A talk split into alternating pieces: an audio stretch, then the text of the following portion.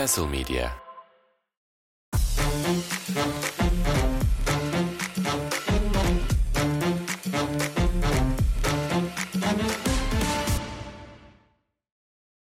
Şişkaoskas'tan herkese merhabalar. Çok uzun bir aranın ardından yeni bir sezonda, yeni ülkelerde, yeni evlerde tekrar sizlerle beraberiz deyip Ersinleri'ye tekrardan hoş geldin demek istiyorum. Ne haber abi nasılsın? Bu klasik başlangıcı açılışı yapmadan da edemedim.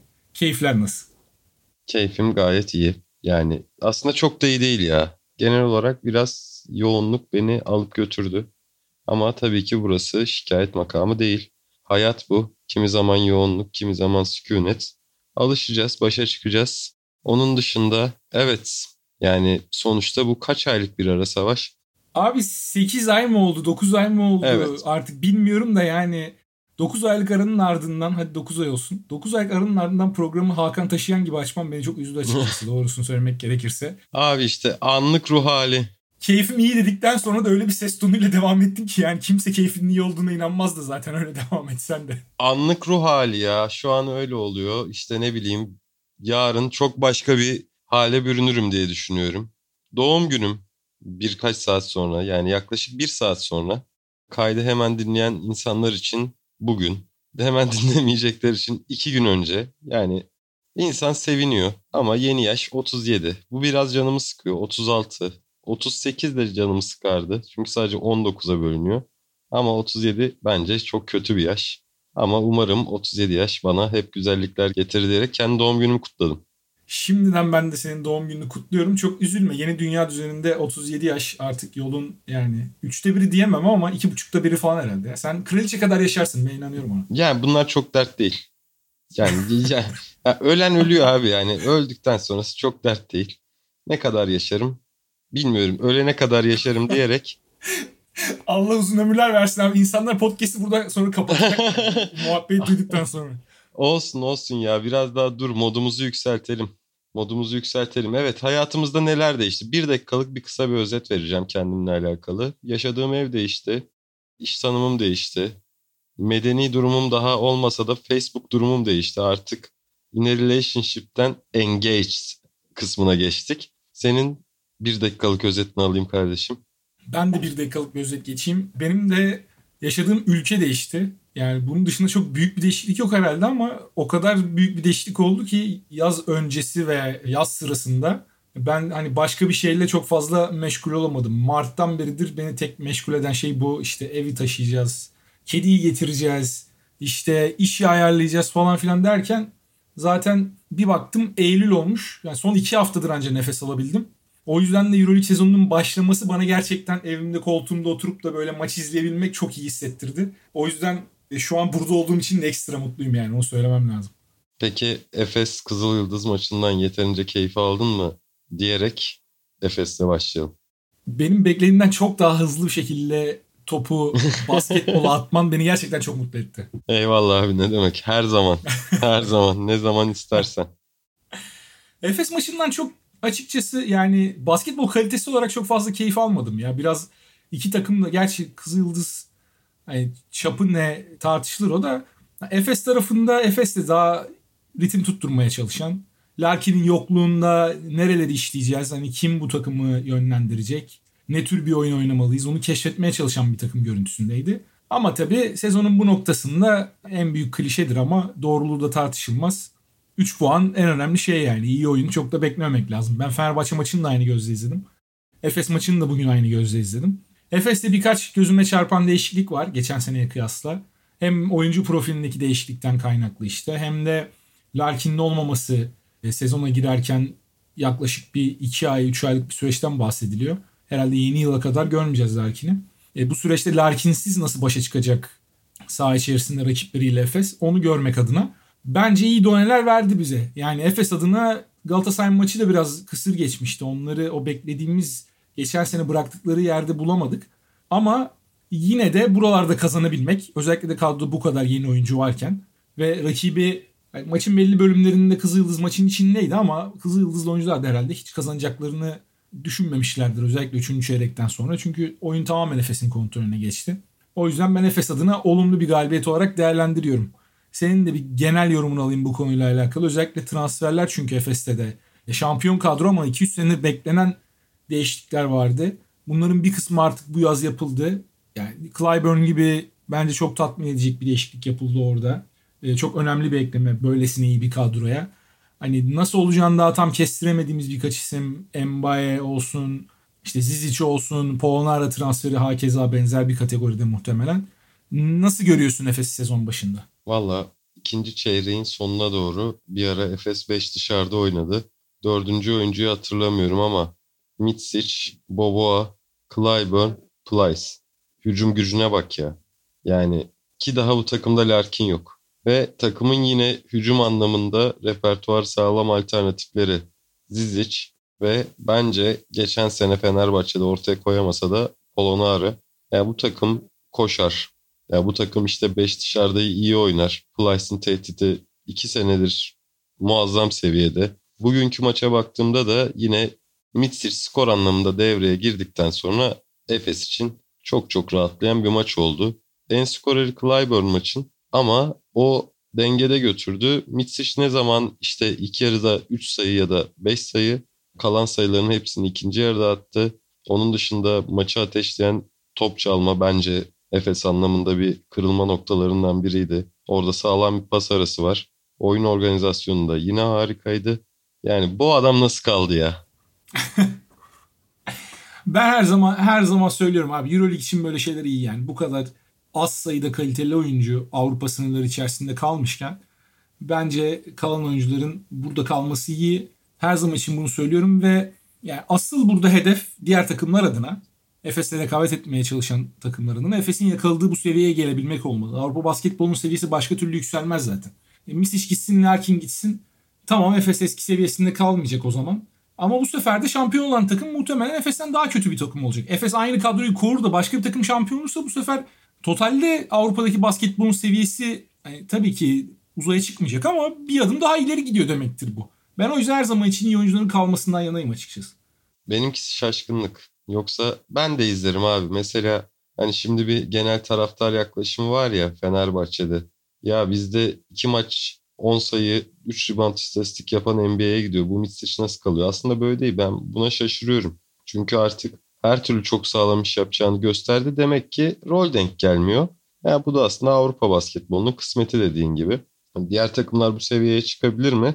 İşte burada biraz kısmetli olmak da gerekiyor. Ya da işte oyuncuyu tatmin olacağı bütçelerde tutabilmek gerekiyor. Efes bunların hepsini sağlayabiliyor şu an. Organizasyon anlamında çok güçlü. Takım bugün evet yeni eklemeleri olan ama yine işte hani bence bir Efes'in iki senelik şampiyonluğu yanında oluşturduğu bazı kültür var. İşte Sinan Erdem'de güç seviyesi işte şey daha aşağıda olan takımlara kurduğu dominasyon olsun. Üçüncü çeyrek oyunu olsun. İşte genelde hani benim hep söylediğim bir şey vardı ya 3 skoreri var bu takımın kısa olarak hani Bobo'yu çok dışta tutmayalım. E işte yine o 3 skorerden 2 tanesinin yine bir şekilde skoru taşıyışı olsun. Aslında ya takımın ana planı aslında çok değişmemiş. Ama ama bir tane kafada soru işareti belirdi. Kızıldız'ın uzunları bayağı eli kolu hareketli, çok fazla böyle geri durmayan oyuncuydu. Efes uzunları savunmada biraz sıkıntı yaşadı özellikle ilk yarıda. Ben de Efes'i aslında oyun planı olarak biraz geçen seneye göre daha farklı buldum. Özellikle Larkin'in yokluğuna bağladım bunu. Çok daha fazla birebir üstünden oynayan bir takım gördük yani. Tabii ki Misic ve Larkin her zaman o özgürlüğü vardı Efes'te ama mesela özellikle oyunun Clyburn'un üstünden döndüğü dönemlerde ki Clyburn buna yatkın bir oyuncu. Clyburn çok fazla birebir oynadı ve diğer dört oyuncu biraz onu fazla izledi gibi geliyor bana. Buralarda ya Clyburn da açıkçası biraz fazla şutuna güvendi ve potaya gitmekten ziyade işte step back şutlara sırtı dönük oynadıktan sonra geriye çekilerek attığı şutlara biraz dayandı. Bu tip hücumlarda genelde tamam Clyburn bunların bir kısmını soktu. ya. Yani onda 6 ile oynadı bu maçta da. Kötü bir performans göstermedi Clyburn kesinlikle. Ki Efes'in maçı hani Kızıldız ilk yarıyı iyi oynamış olsa da kontrolde götürmesinin en önemli sebebi muhtemelen ilk yarıda Clyburn'du. Dediğim gibi ikinci yarıda da işi bitiren adam Misic oldu. Ama işte bu oyun düzeni mesela Efes'in muhtemelen o geçtiğimiz senelerde çok sık gördüğümüz 5. vitese çıkmasına çok müsaade edecek bir oyun düzeni olmayabilir. O açıdan beni biraz ilk maç itibariyle hani nasıl diyeyim yani şaşırttı demeyeyim de biraz Efes'in zamana ihtiyacı olduğunu düşündürttü bana. Burada Clyburn'un biraz kendi oyun tarzından da fedakarlık yapması gerekecek. Özellikle Larkin yokken. Çünkü Larkin geldiğinde muhtemelen Clyburn'un bu özellikleri Efes'e ekstra bir boyut olarak dönecek. Yani elimizde zaten çok iyi kurguladığımız bir sistem var ve içeriden dışarıdan rakibi delebiliyoruz, boş şut yaratabiliyoruz. Tamamlayıcı kısalarımız da çok iyi işte savunmayı tek ayak üstünde veya hareketli yakaladıkları zaman çok iyi potaya atak edebiliyorlar. Üstüne bir de çok iyi bir birebir skorer aldık ve ters eşleşmeleri yakaladığı anda da bitirecek Clyburn ki bu senaryo zaten Efes'in aradığı senaryo olacak. Ama Larkin yokken bence Clyburn'un biraz daha bir point forward rolüne bürünmesi lazım. Tabii ki Clyburn'dan asla bir Krunoslav Simon çıkmayacak. Ama Clyburn'un orada biraz daha hani sahayı daha geniş görmesi ve takım arkadaşlarına da biraz yaratması gerekiyor bence. Bu maçta Efes'in oyunun tıkanmasının sebeplerinden biri oyunun hücum tarafında fazlaca duru anlaşmasıydı. Yani Kızıl Yıldız gibi takımlarla zaten bunu kovalıyor. Kızıl Yıldız oyunu mümkün olduğunca tempoyu düşürüp az pozisyon sayısıyla oynansın. İşte rakip mümkün olduğunca potama az gelsin. Açık alanda yakalanmayayım. Yarı sahada 20 saniyeye kadar minimum kullandırayım. Clyburn'un bu oyun tarzı biraz o açıdan bence Kızıl Yıldız'ın aslında işlerin istediği gibi gitmesine ilk yarıda azıcık da olsa sebep oldu. Tabii Kızıl Yıldız tarafından baktığımda da yani Kızıl Yıldız evet bunları yapabiliyor zaman zaman. Ama hiçbir ekstra oyuncu göremedim sahada ya. O açıdan da biraz üzücü. Kızıl Yıldız kadrosunu ben çok sıradan buldum. Bir tane bile böyle rakibe korku verecek. Yani iyi bir skorer diyebileceğin işte pota altında rakibi zorlar diyebileceğin bir tane oyuncu göremedim ben. Bilmiyorum buna katılıyor musun? Jaren Adams belki. Yani Jalen Adams da o kadar kötü bir maç oynadı ki ben onu zaten öncesinde de beğenmiyordum. Hı hı. Bu maçla da biraz fikirlerimi onaylanmış hissettim açıkçası. Anladım. Anladım. Saygı duyuyorum. İşte bence oyuncu Jalen Adams. Bu oyuncu Jalen Adams aman ne kadar olur, ne yapabilir, potansiyeli nedir, nereye kadar gider bilmiyorum ama hani biraz onun üzerine kurmuşlar. Ben uzun rotasyonunu bayağı çeşitli ve güzel buldum. İşte Bentil yine her zaman bence artı yazacak oyuncu ama o da o oyuncu değil. O kadar taşıyacak, sırtlanacak oyuncu değil. Yani şöyle diyeyim ya. Üçlük yüzdesi yüzde kırkın altında olan takım Kızıl Yıldız'a kaybeder herhalde abi ya. Ya da yüzde otuz beşin altı, yüzde kırk çok oldu. Yüzde otuz beşin altı Kızıl Yıldız'a kaybeder. Net bir şekilde bir iddiada bulundum. Bakalım 10. haftada böyle bir şeyden şey çıkaracak mıyız? Fayda çıkaracak mıyız? Yani şeyde bir şey diyeceğim şimdi. İki tane Sırp takımı. Kaç yıl sonra kim bilir? Bakmadım keşke baksaydım. Kaç yıl sonra tekrar Euroleague'de iki tane Sırp takım var. İkisi de ilk gün deplasmanda, ikisi de aynı saatte ya. Neden oluyor savaş bunlar? Bunları düşün. Bu artık yani klasikleşmiş bir görüntü ya. Evet evet. Evet ama yani bu da bizim programımızın bir klasiği. Eleştireceğim, eleştireceğim, eleştireceğim. Aklıma Eleştirmemiz gel- lazım bunları. Evet. Bu arada bu sırada Alba'da Partizan'ı çok net bir şekilde mağlup etti. Zaten ilk yarıda 20 olmuştu maç. Evet bir üçüncü çeyreğin ortasında Partizan toparladı ama yani suni gibi gözüküyordu. Öyle de oldu. Biz podcast'i yaparken Barcelona, Olympiakos ve Virtus Monaco maçları devam ediyor. Bir yandan onu da söyleyeyim. Hı hı. O yüzden onlarla alakalı hani nasıl biteceğiyle alakalı çok fazla bir fikrimiz yok. Çok fazla değinmeyeceğiz o tarafa. Zaten iki evet. takım ağırlıklı devam edeceğiz ilk bölümü olduğu için. Evet. Biraz sezon, sezon öncesi de e, konuşma fırsatı yakalayamamıştık. Ha, arada geçiş olarak biraz Partizan'dan bahsedeyim. Yani bence Exum, Panther, Lidey, Papa Petru ya dördü çok kıymetli bence Euroleague takımları için. Ama ya bu dördü aynı takımda bir şekilde rolleri paylaşamıyor gibi ya. Yani sıkıntı var. Papa Petru çok kıymetli oyuncuydu. Panathinaikos'ta, Partizan'da ne hücumda rolünü alabiliyor ne de oyunun içine çok fazla girebiliyor. Öyle bir sıkıntısı var. Ve yani Exum diyoruz değil mi Savaş? Abi nasıl istersen. Yani. Ben Exum, Exum demek istiyorum. Exum de, Exum de hiç fark tamam. etmez bana. E, e, Exum, Exum, Dante Exum. Bence yani keşke keşke işte Fenerbahçe'de görebilseydik bu sene ya da geçen sene. Bence çok kıymetli oyuncu ama top paylaşımında sıkıntı var. Ben geçen sene Bursa Spor'a elenip bir Euro Cup hayalleri yıkılan Partizan'ın en azından ilk rakip Alba Berlin hani kadro kalitesi olarak daha altında bir rakip ve Euroleague'de yıllar sonra ilk maçı daha sağlam bir dönüş beklerdim. Obradovic'in Partizan performansı bence hayal kırıklıklarıyla devam ediyor. Abi Partizan'a geçtin biraz hızlı geçtim. Ben Efes'i biraz daha konuşurum tamam. düşünüyordum. O yüzden terste kaldım. Kusura bakma bir anda bir anda o maça çok odaklandım. Bilirsin Panther sevgimi. Panther'ı bayağı izledim Efes maçı kopunca ama tadım kaçtı. Üzüldüm yani. İkinci çeyrekte o yüzden bir anda oraya geçtim. Kusura bakma sen buyur tabii abi konuş Efes'i. Arada böyle şey Efes'le gibi. ilgili Söyle abi söyle. Ben şakamı yaparım sonra. Efes'le alakalı yani pot altı rotasyonu biraz beni düşündürüyor. Onu söylemem lazım. Bugün geçen sezonun en iyilerinden bir tanesi Plyce kötü başladı. Yani onun zaten belli bir seviyeye çıkacağını öngörebiliyoruz ama orada Zizic, yani Dunstan artık zaten kaç senedir konuşuyoruz. E, limitli bir oyuncu. Ve 4 numarada Polonara ile Mbaye'nin ne kadar ben katkı vereceğini kestiremiyorum. Orası biraz yani istikrarsız bir pozisyon olacak ve Efes'in canını yakabilecek gibi geliyor bana. bir şey diyeceğim Savaş. Şimdi 20 Mayıs 2022 Euroleague şampiyonu olmuşsun. Artık kadro planlaması yapılmıştır zaten. Yani Clyburn transferi falan belliydi ama ya da işte kadro planlaması için oturmuşsun. Alper Yılmaz'sın ya. Mbaye'yi yazar mıydın? İyi oyuncu. Abi orada yazmalı. Ya iyi oyuncu olduğuna katılıyorum ama bu kadronun ihtiyacı olan oyuncu mu mesela? İşte o o enteresan bir seçim. Ya bugün bugün yine Efes'in o 3. çeyrekte ateşi yaktığı dakikalarda e, Misic'le çok iyi uyum içindeydi. Yani koşarak bitirdikleri bir geçiş hücumu var. Onun dışında o ara reboundlara sağlam katkı verdi. Ama şey olarak yani benim Efes adına Polonara,dan daha fazla merak ettiğim iki oyuncu Zizic ve Mbaye. Çünkü bence Zizic'in şöyle bir artısı var. Maça çok hızlı girebiliyor ve hücum reboundlarıyla ya da o erken dakikalardaki pot alt dominasyonuyla bence Efes'in en çok eksik olduğu nokta oydu. Maça hızlı giremiyordu. Larkin'le Miss için motor çabuk ısınıyordu. Bazı maçlarda skor olarak geriye düştüklerinde toparlayamayabiliyorlardı. Bence onun önüne geçecek hani takımın düzeninde ve skorun içinde kalmasına yardım edecek bir hamle savunmada götürür. Ama Efes'in maça sıkı başlaması da bence Efes adına bayağı önemli. Çünkü eksikleri orasıydı. Ergin Ataman da genelde ilk 5'te başlatacak diye düşünüyorum.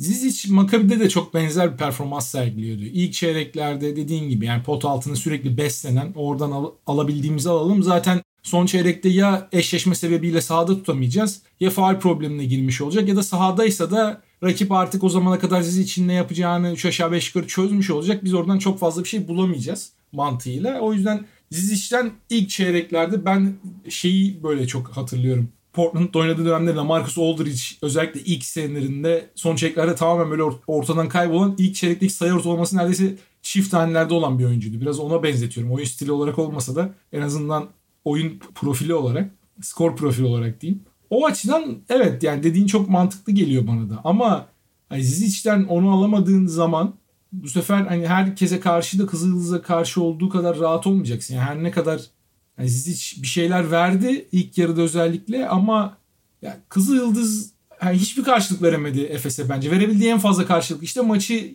1-2 sayılarda tutabilmek oldu. Başka bir takım olsa burada araya önemli bir mesafe koysa Efes'te mesela. Çünkü Zizic'in savunma zaafları da benim açıkçası gözüme batıyor yani. Çünkü Plyce varken zaten elinde. E Plyce'ın da belli yerlerde ağır kaldığını biliyorken Zizic onu tamamlayacak profil değil gibi geliyor bana. Yani Plyce'ı tamamlayacak profil muhtemelen genç ve sağlıklı bir Brian Dunstan usulü bir pivottu. O açıdan ben hala Zizic tercihini çok mantıklı bulmuyorum. Bunun üstüne bir de işte Mbaye ile Polonara eklemeleri orada. Efes'in o pozisyonundan muhtemelen en büyük ihtiyacı şut isabeti, alan açması. Yani Mbaye Polonara geçen sene o kadar kötü bir şut performans sergiledi ki herhalde Mbaye ona kıyasla daha istikrarlı olacaktır oralarda. Eğer Polonara geçen seneki performansıyla devam ederse. Ama artık Muhtemelen hangisi daha sıcaksa onunla devam edeceği bir ortam olacak Ergin Ataman'ın ya da 4 kısaya dönüp Clyburn'u oraya atacak ki o da aslında sahip olması güzel bir lüks Efes adına. Yani bu problemi tamamen ortadan da kaldırabilir eğer Clyburn oraları en azından işte son çeyreklerde kritik anlarda vesaire oynarsa 4 numarada.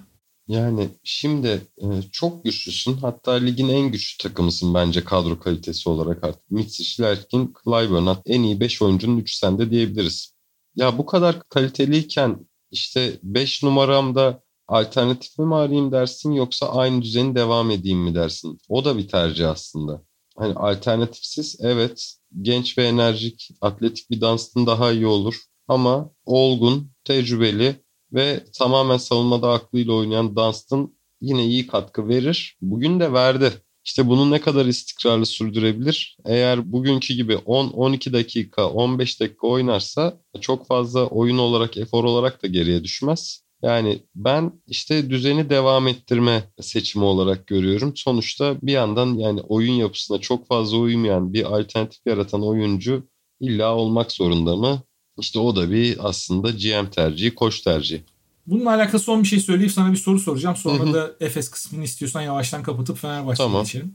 Bu sezon kendi aramızda programları daha kısa tutacağız diye söz verdik. O yüzden evet. şu an 24-25 dakikalar civarındayız. Efes'ten Fenerbahçe'ye geçip 40-50'ler arası da programı kapatmayı planlıyoruz. Bu sezon daha podcast platformu friendly bir podcast kaydetmeye çalışacağız. Amacımız bu. Ve dinleyici friendly. Evet dinleyici friendly. Çünkü ben de çok uzayınca podcastler kapatma genelde eğilimli oluyorum. Şunu söyleyeceğim yani benim Zizic'le alakalı problemim Plyce'la ben birçok özelliğin çakıştığını düşünüyorum. Çünkü Zizic'in en iyi yaptığı şeyler işte pota etrafında fizikli bir oyuncu iyi bitiriyor ama Plyce oralarda iyi bitiren bir oyuncu. Artı bir de Plyce'ın üstünde şutu var. Burada Dunstan'ın olumlu katkı verdiğini katılıyorum. Dunstan zaten 8-10 dakika bile oynadığında minimum 1-2 olumlu hareket yapabiliyor. Yani o kalibrede bir oyuncu. Dunstan'ın sadece tek problemi artık yaşla beraber uzun süreler sahada kaldığında belli başlı problemler yaşayabilmesi işte. Eşleşme aslında eşleşmeye göre de değişebiliyor bu. Yine Dunstan iyi eşleşmeler yakaladığında özellikle de karşısında böyle biraz acemi çaylak uzunları yakaladığı zaman yine ben bu sezon da mesela bazı maçlarda 20-25 dakikalarda da çok iyi katkı verebileceğini düşünüyorum. Ama oradaki tek farklı profil Dunstan gibi geliyor bana. Yani Zizic tabii ki aynı oyuncu değil Tibor Plyce'la.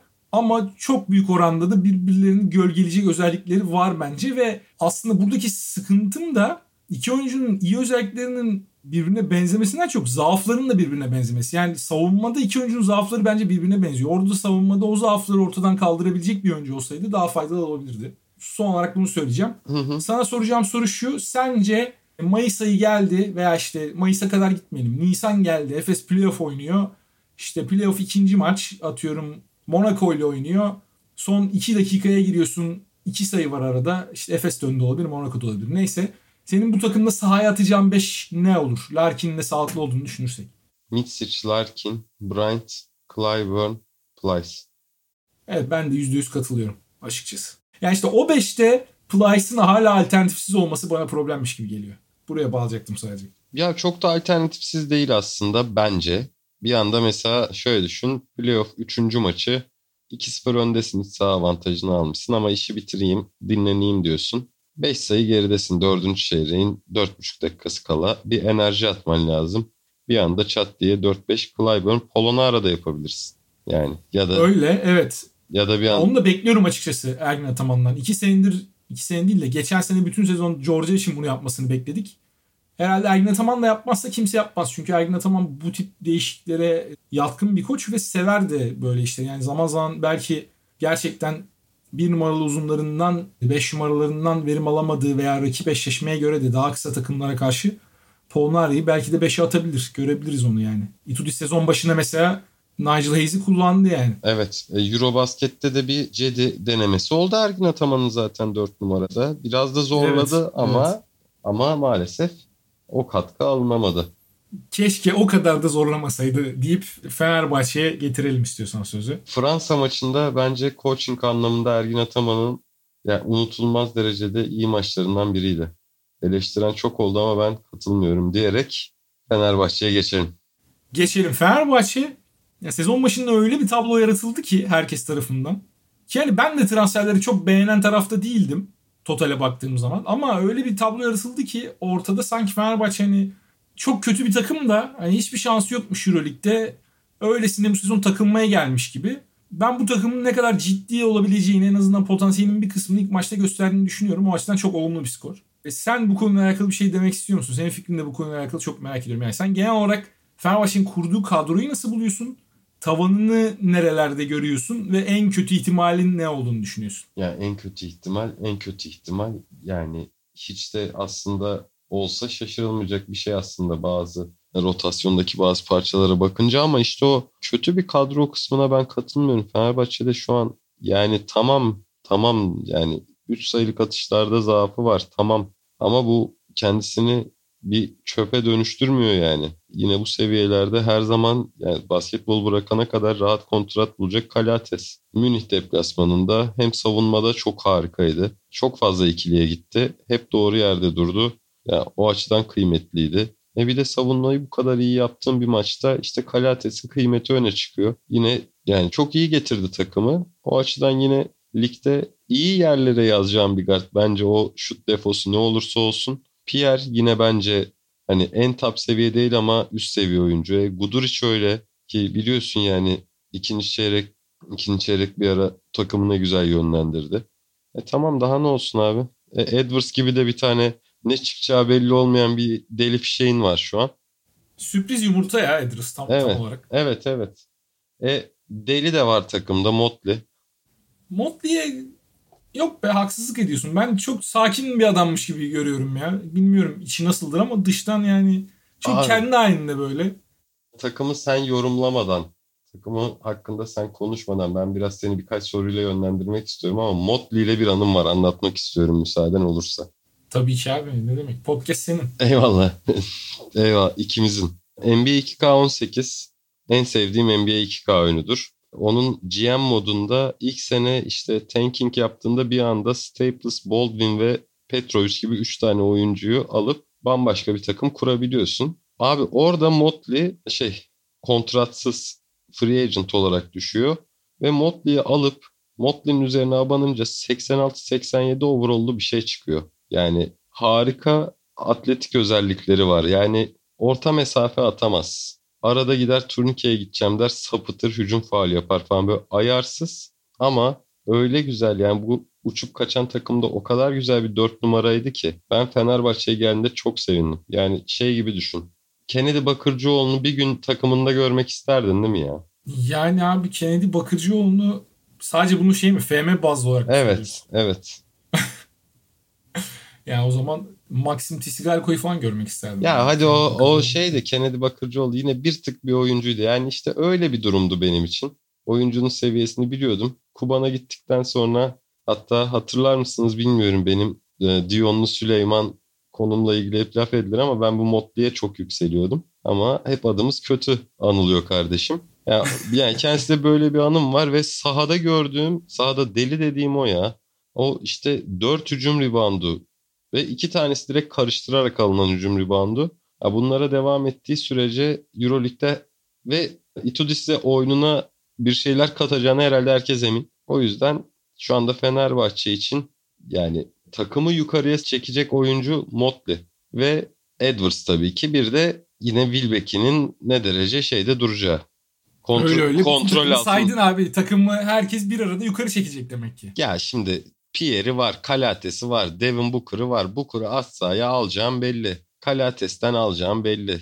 Yani bu Motley ve Edwards tavanı belirler. Ama ben çok ümitsiz değilim. Yani zaten bence şu anda Avrupa'nın en iyi koçu Fenerbahçe koçu. O da benim görüşüm ama yıllardır dinleyenler Itudis'i ne kadar ayrı tuttuğumu bilir. Sen ne düşünüyorsun? Ben Avrupa'nın en iyi koçunun bu sezon takım çalıştırmadığını düşünüyorum deyip ortalığı karıştırıp Ya şunu söyleyeceğim Edwards ve Motley ile alakalı. Ya ben muazzam bir maç oynadığını düşünmüyorum Motley'nin ama en hoşuma giden şey ilk yarı kötü oynadıktan sonra faal problemine girip hemen hemen hiçbir şey yapamadıktan sonra 3 faulle kenara geldi çünkü. Sonrasında ikinci yarıda bir şeyler üretebilmesi oldu. Çünkü özellikle Amerika'dan gelen ve kolej hani çıkışlı oyuncularda tamam Motley geçen sene Euro Cup'taydı zaten.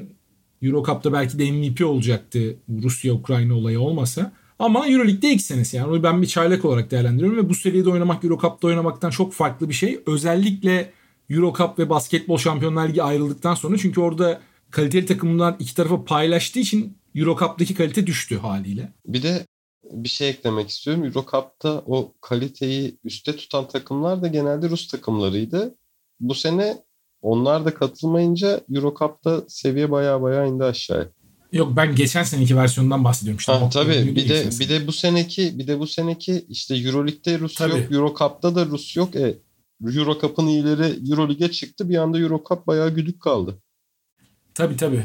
Katılıyorum. %100 katılıyorum. Bu sebeple yani bu, bu tip oyuncularda yani işler istedikleri gibi gitmediği zaman kontak kapatma durumu olabiliyor. Bunun Edwards'ta daha net gördük. Edwards da ilk yarıda maça çok istediği gibi başlayamadı. Zaten 40 dakika boyunca uzun da bir süre aldı aslında. Wilbeck'in sakatlanmasaydı muhtemelen Edwards o kadar sahada kalmayacaktı. Edwards'ın aldığı uzun süre boyunca Edwards hiç şut ritmini de bulamadı. Yanılmıyorsam zaten maç geneli bir tane yüksekten bıraktığı maçın sonlarına doğru sol dipten gelip pozisyon dışında basketi yok diye hatırlıyorum. Tek basketi var evet. Evet.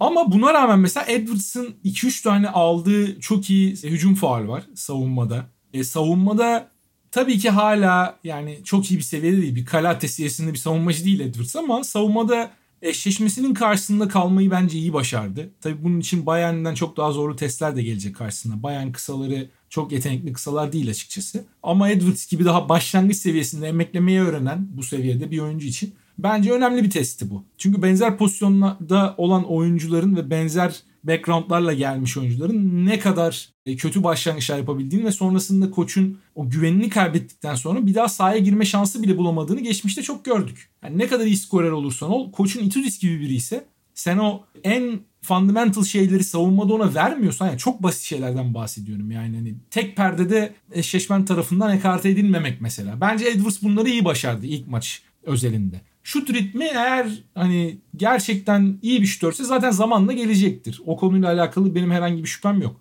Motley de aynı şekilde. İlk yarıda pick and biraz zorlandı onları savunurken. Fauller yaptı ama ikinci yarıda hücum reboundlarında senin dediğin gibi işte pota altında tam bazen bitirmekte sıkıntı yaşay- yaşayabiliyor. Onun size ile de alakası var. Yani biraz undersized size bir oyuncu 5 numaralı pozisyon için Motley. Ama işte orada Bielitsa'nın gelişi de bence alanı biraz daha açıp Motley'nin potu altında eşleşmesiyle biraz daha baş başa vakit geçirebilmesini muhtemelen sağlayacak. O açıdan Motley için Bielitsa'nın sakatlıktan dönüşü de faydalı olacaktır. Bence her anlamda iyi bir başlangıç. Yani kadronun kötü olmadığından bahsettik. Kadro kötü değil sadece zaafları olan bir kadro. Yani Kalates'in şut zaafından hep bahsediyoruz işte mesela. Bu maçta 4'te 2 attı ama bir, bir sonraki maç 4'te 0 atmayacağının bir garantisi yok. Hani Wilbeck'in bu maçta sakattı. Çok fazla Wilbeck'inle alakalı bir çıkarım yapamadık ama Wilbeck'in de bir maç 30 atıp öteki maç işte 10'da 2 ile 8 sayıda kalabilen bir oyuncu. Öyle bir potansiyel var. Nigel Hayes mesela ben açıkçası beğeniyorum. Yani bu kadroda böyle undersized bir 4 numaraya da ihtiyaç olduğunu düşünüyordum. Itudis de onu şu ana kadar o rolde kullandı. Hatta undersized 5 numara olarak bile kullandı. Hayes'in faydalı olacağını düşünüyorum ama işin hücum tarafında mesela bire bire kalırsa iş o ilk fırsattan Hayes istediğini elde edemezse Hayes de limitli bir oyuncu. Yani burada Pierre'in bazı opsiyonları var. O bu opsiyonları değerlendirebilecek bir isim. Hani Guduric'den o opsiyonları alabiliyorsun. Edwards'ın ne kadar çeşitlilik getirebileceğini zamanla göreceğiz.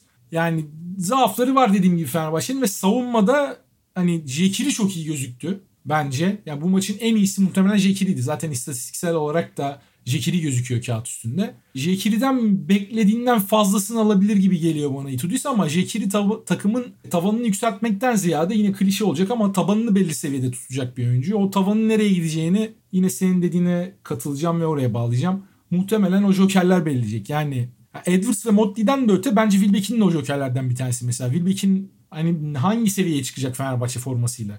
Yanında gerçek bir guardla oynuyorken Kalates gibi Wilbeck'in Maccabi'de 3 senedir 4 senedir gördüğümüz Wilbeck'in üstüne bir şeyler koyacak mı? O bence Fenerbahçe'nin nereye kadar gidebileceğini muhtemelen belirleyecek. Ama son olarak şunu söyleyeyim. Savunmada Fenerbahçe'yi bu kadar istekli ve bu kadar bir şeyleri yapabilir. Yani rakibi gerçekten durdurabilir görmek beni mutlu etti. Çünkü geçen seneye baktığımızda önceki sene hatta Kokoşko dönemi daha da kötüydü bu durum. Yani bir iki oyuncu temelli bir savunması vardı Fenerbahçe'nin. Ben bu maçta bunun biraz ötesinde bir performans gördüğümüzü düşünüyorum. Geçen sene tamamen Pierre Henry ve Veseli üstünden dönen bir savunma iradesi vardı Fenerbahçe'nin. Önceki sene de keza yine iş tamamen Veseli'nin ellerindeydi. O yüzden Veseli gittiği anda bir anda bambaşka bir hale gelebiliyordu görüntü. Bu sezon Jekiri'den biraz o açıdan kenardan gelip direnç gösterilmesini bekliyorum. Kalates, Wilbeck'in, Pierre Hayes bence bunların hepsi pozitif savunmacı. Ya Edwards'ta da ben iyi bir savunmacı yani iyi demeyeyim de en azından eksi yazmayacak bir savunmacı olacak potansiyeli görüyorum. Çünkü çok fizikli çok kuvvetli bir oyuncu. Gerçekten yani o çekirdek kuvvet adeta ben buradayım diye bağırıyor yani oyuncuya baktığın zaman. Evet biraz undersized bir oyuncu oldu ama tank gibi bir fiziği var.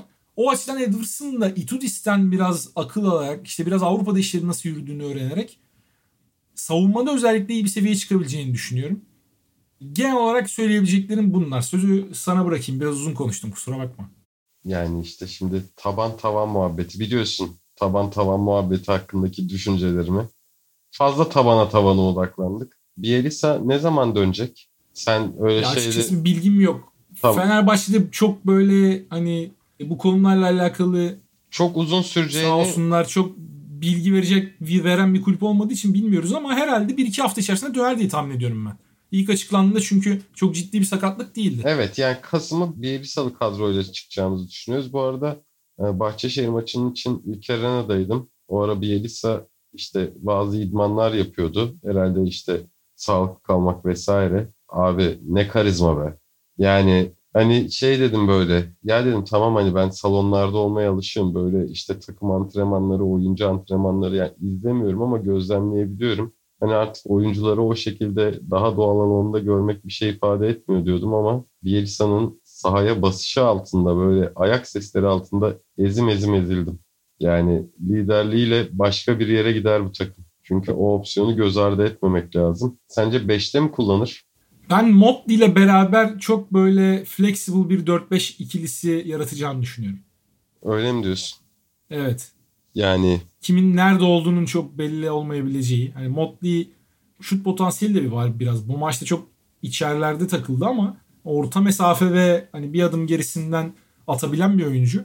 O yüzden Bielisa özellikle Bielisa fiziğiyle de bence reboundlarda Fenerbahçe'ye muhtemelen bir artı yazacak. Çünkü o pozisyonlarda mesela çok fazla hücum reboundu verdi Fenerbahçe. Özellikle ilk yarıda Bayern'e. O hücum reboundlarını vermeme noktasında Bielisa'nın oradaki varlığı ekstra bir çekince sebebi olabilir rakipler için.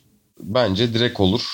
Direkt olur çünkü yani bir şekilde şimdi Fenerbahçe'nin durdurup tempoyu istediği gibi ayarladığı bir maçta nasıl öne çıkabildiğini gördük. Daha işte böyle maçın gelgitlerinin daha değişken olduğu, daha kontrolün iki tarafa gittiği yerlerde bence Bielisa'nın o momentum durdurucu gücü ve oyun zekası bu takıma çok fazla şey katacaktır. %100 katılıyorum. Çok çok büyük ekleme oldu yani. İşte Bielitsa'ya alakalı tek soru işareti herhalde kafalardaki. Fiziksel olarak ne durumda? Ve NBA'de limitli süre oynayan bir rol oyuncusu olarak bulunduktan sonra özellikle son birkaç senedir hı hı. Euroleague'de sezon boyunca 30-40 maç playofflarla beraber eğer oralara gelirse iş artı bir de Süper Lig oynayacak kondisyona ve yani fiziksel dirence sahip olacak mı? Benim aklımdaki tek soru bu açıkçası Bielsa için. Oyuncu kalitesiyle alakalı kafamda çok bir soru işareti yok. Zaten bildiğimiz bir oyuncu ve Avrupa'da hangi seviyelere çıktığını bildiğimiz bir oyuncu. Bıraktığı günkü oyuncu olmayacak muhtemelen oyuncu profili itibariyle. Yaptıkları, yapamadıkları artık hani 34-35 yaşına geldi Bielitsa'da. Onlar tabii ki değişmiş olacak. Ama oyun aklı çok yukarıda bir oyuncu.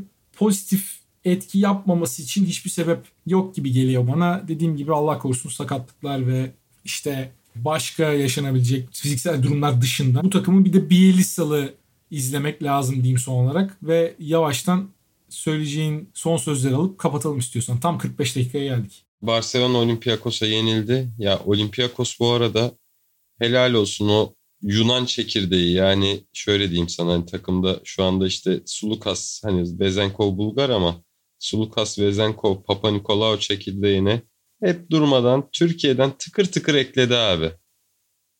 Hadi dedi, hadi dedi bu sene, hadi dedi bu sene şey çekeyim, Makkisik çekeyim, biraz atlet olsun. Sonra bir Sakarya görmüştü ya, bir Mustafa Fol yakışır. E şimdi geçen sene Galatasaray Kane'ın, Bahçeşehir gören Black, Alec Peters. Yani çok tatlı bir takım oldu Olympiakos ama Barcelona, Yaskevicius'un artık yani hani bir daha önce kurulan takımı tamamen dağıtıp kendi kurduğu kadroyla başladığı ilk maçtan evinde kaybetmesi hani Olympiakos'a da olsa yine de bir yine de bir garip geliyor o toparlanamama ya da güçlü girememe durumu. Tamam ilk maçlar zor. Takımlar yeni. Ortaya bir oyun koymak zor. Ama ilk maçında bazı artı faktörleri var. e, bu tarz organizasyon eksiklerini kapatacak. Saras'ın bahanesi çok ya bir şey olmuştur. Yolda geliyorken ayağa takılmıştır. Ayağını ranzanın köşesine çarpmıştır falan vardır bir şeyler. İşte Mirotic yok yeni yıla kadar herhalde o civar bir şey. Biraz da Mirotic gelene kadar takılır bize asıl Mirotic gelince görün falan diye. Bu şekilde de bu sezon geçer artık ama eğer bu sezon ters bir durum olursa muhtemelen son sezon olur gibi geliyor bana da. Son bir şey diyeceğim. Son olarak Son bir şey diyeceğim. söyle. Abi şimdi Saras kaç senedir koçluğu böyle biraz sorgulanır seviyeye de geldi ya. O yüzden artık sorma zamanı geldi. Abi biz Saras'a niye Fenerbahçe efsanesi gibi davrandık uzun yıllar boyunca? Gerçekten çok saçma değil miydi bu? Abi Fenerbahçe'de özellikle yani Obradoviç altında çalışmış isimler, isimlere sanki Obradoviç döneminde yaptıkları her şeyi Fenerbahçe'de yapmışlar gibi yapılan bir muamele oluyor.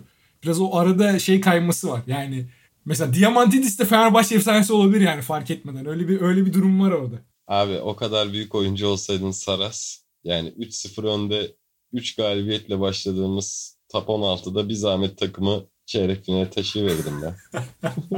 yani yeter abi. Abi biraz da iyi şeylerden konuşalım. Vezenkov'un da ben nasıl kaldığını anlamadım Abi Euroleague'de. O da bence çok iyi oyuncu. Gerçekten yani sezona da çok iyi girdi. Bu sezon Olympiakos'un muhtemelen herhalde en iyi oyuncusu olarak da sezonu geçirecek gibi geliyor bana. Yani Sulukas Papanikolaou vesaire tabii ki saygı duyduğumuz iyi oyuncular. Ama o takımın en parlayan ve hani potansiyeli en büyük oyuncusu herhalde Sasha Vezenkov. Yani şu anda takımımda görmek istediğim 2-3 oyuncudan biri direkt ya. Çok çok kıymetli. Zaten geçen sene en iyi 5'e de seçildi. Sayı kralı da oydu galiba. Olabilir. İnanılmaz maçları var. Çok büyük skor yaptı. Ya keyif. Keyif. Haftaya Sayı kralı değildi ya. Sayı kralı zannetmiyorum. Ama bilmiyorum çok söyleyeyim. çok 30 30 gördü falan maçlar var. Ya Orhan Hoca'nın yalancısıyım. Bir ara bir oğlum bu Vezenkov niye bu kadar iyi falan demiştim. Ben bu yaz Bulgaristan Litvanya maçına gitmiştim. Vezenkov vs Grigonis Bulgaristan'ın Samakov şehrinde. Ve Orhan orada Vezenkov ne iyi oyuncu ya sayı kralı değil mi o şeklinde dediği için onun bilgisini direkt kendi bilgimmiş gibi sattım. Gönüllerimizin sayı kralı diyelim abi. Yine 50 dakikaya dayandık. Süper abi ne güzel. Bence bence tam yerinde, tam zamanında, çok tadında. bir Evet bitiriş. son bir sorum daha var. Bu hafta- Son bir sorum vardır. Sor tamam. Hadi sor hadi son sorunu da sor. Hadi. Şimdi Çeçil'i aldın ya. Evet. Abi evin içinde Bu durma. arada bir saniye. Çeçil benim kedim ve Türkiye'den İngiltere'ye onu da getirdik. Biraz uğraştırdı bizi ama. Evet abi. Böyle şimdi bakıyorsun Çeçil'e uzaktan ya da sabah uyandın Çeçil böyle işte dönüyor, döneliyor falan böyle garip hareketler yapıyor. Ulan bunun için mi bir git gel Londra, İstanbul yaptık dediğin oldu mu? Yok abi. ben, e, ben evladım gözüyle bakıyorum. Ciddi söylüyorum bunda yani. O yüzden hiç. eyvallah, eyvallah. Ama ama böyle bir evlattan beklentim bunlar değil falan dediğin oldu mu? Yok ya. Yani böyle ters salak saçma işler yaptığı zaman da genelde hani oyun oynamak istiyor herhalde gözüyle bakıyorum. Öyle olunca tabii karşıdaki de kedi olduğu için beklentiyi çok yükseltmemek lazım yani. Ben Doğru. o bana tokat atarsa ben de onu göbeğini sıkıyorum falan ödeşiyoruz işte. Süper abi, süper. Başka türlü zaten hayvan büyütülmez evde abi yani hayvandan o kadar yüksek beklentiler olmaması lazım Evet bence. abi benim kedilerden tek beklentim hani kucağıma aldığımda birkaç saniye durabilmesi. Umarım bunu bir gün başaracağız ve birlikte çok mutlu bir hayat yaşayacağız. Umarım abi. Herkese herkese nasip olur inşallah. Kucağında kediyi 4 saniyeden fazla tutabilmek çok kısmetlisin demek. Evet ben kapatıyorum. Uzun bir süre sonra bizim için ilk yayındı. Yani biz hep muhabbet halindeyiz ama biraz paslandıysak hakkınızı helal edin açılacağız. Ve bu sezon gümbür gümbür hep birlikte olacağız. Özlemişim. Çok iyi geldi. Umarım siz dinleyenlere de aynı iyiliği yansıtabilmişizdir. Kendinize iyi bakın. Hoşçakalın. Hoşçakalın.